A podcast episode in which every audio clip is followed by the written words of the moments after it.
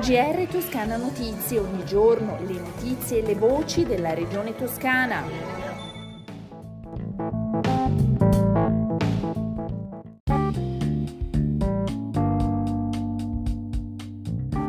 Bentornati all'ascolto del GR di Toscana Notizia, a 50 anni dalla prima manifestazione italiana in difesa dei diritti e della dignità delle persone omosessuali, organizzata dal Fronte Unitario Omosessuale Rivoluzionario Italiano, proprio per protestare contro le violente tesi e terapie riparative promosse dal Congresso italiano di sessuologia che si teneva a Sanremo il 5 aprile del 72 e dopo due anni di stop forzato a causa della pandemia, la comunità toscana e non solo per la libertà sull'orientamento sessuale torna nelle strade e nelle piazze, fuori e sempre contro vento. Si ritroverà a Livorno il prossimo sabato 18 giugno, l'appuntamento è alle 16 in Piazza della Repubblica per l'edizione 2022 del Toscana Pride.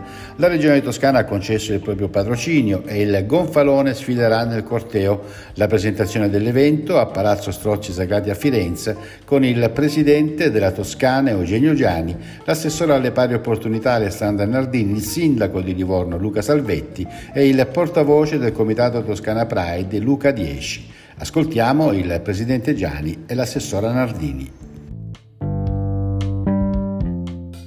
Pride rappresenta un'espressione eh, diciamo, di identità eh, che la Toscana ha sempre eh, in qualche modo sostenuto nei propri diritti. Eh, noi riteniamo che l'articolo 2 eh, della Costituzione, l'articolo 3, ovvero diritti, doveri, uguaglianza, sono da applicare proprio in una logica che vede con il Gay Pride espressione assolutamente legittima ma che vedrà impegnato proprio la Regione Toscana nella manifestazione, nell'iniziativa che quest'anno sarà in fondo nella città più aperta e più libera che nella storia della Toscana è stata, ovvero Livorno.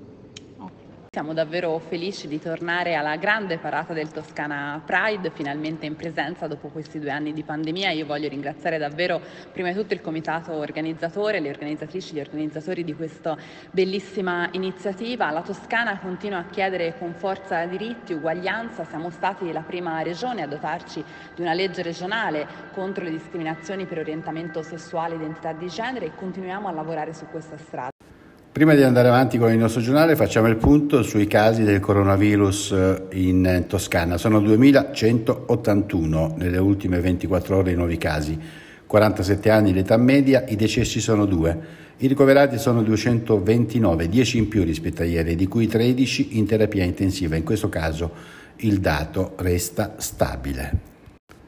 Cambiamo argomento, parliamo di infrastrutture e trasporti. La rottura di un tubo per olio idraulico che comanda la gru che sposta le barriere di New Jersey ha causato nella mattinata del 14 giugno il ritardo nella riapertura della carreggiata della Fipili in direzione mare. E l'assessore alle infrastrutture, mobilità e trasporti Stefano Baccelli convoca la ditta incaricata dei lavori. La comunicazione all'utenza deve essere una priorità, sottolinea Baccelli, è parte del lavoro. Bisogna che i cittadini siano informati in maniera efficiente e tempestiva. Il camion sul quale è montata la gru è fornito da una ditta specializzata esclusivamente per lavorazioni di posa di barriere New Jersey e dunque non facilmente e immediatamente sostituibile. Invece che alle 6 come previsto, la carreggiata è stata dunque riaperta alle 9.10 causando code e disagi. Siamo sempre nel eh, tratto comprensivo fra lo svincolo di Montelupo e quello di Empoli Est ed è appena cominciata la fase 3 dei lavori che durerà fino al 30 giugno.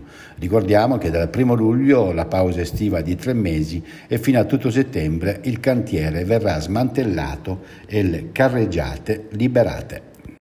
Saldi estivi alle porte tra meno di due settimane. La Giunta regionale toscana ha dato il via libera e inizieranno il 2 luglio del 2022, il primo sabato del mese, e dureranno per 60 giorni, ovvero fino a fine agosto. Lo prevede una delibera approvata dalla Giunta su proposta dell'assessore all'economia Leonardo Marras.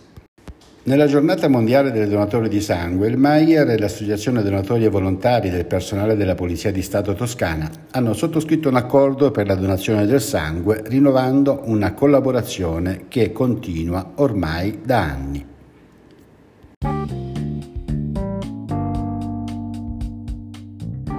Chiudiamo con le previsioni del tempo. In Toscana nelle prossime 24 ore il cielo sarà sereno con modeste velature in mattinata. È previsto un aumento della nuvolosità nel pomeriggio sulle zone più interne con possibilità di brevi e locali rovesci temporaleschi più probabili e frequenti in Appennino. Le temperature pressoché stazionarie o in lieve calo le massime sulla costa centro-settentrionale. Con le previsioni del tempo si conclude il nostro GR, una risentirci da Toscana Notizie ed Osvaldo Sabato. GR Toscana Notizie, ogni giorno le notizie e le voci della regione toscana.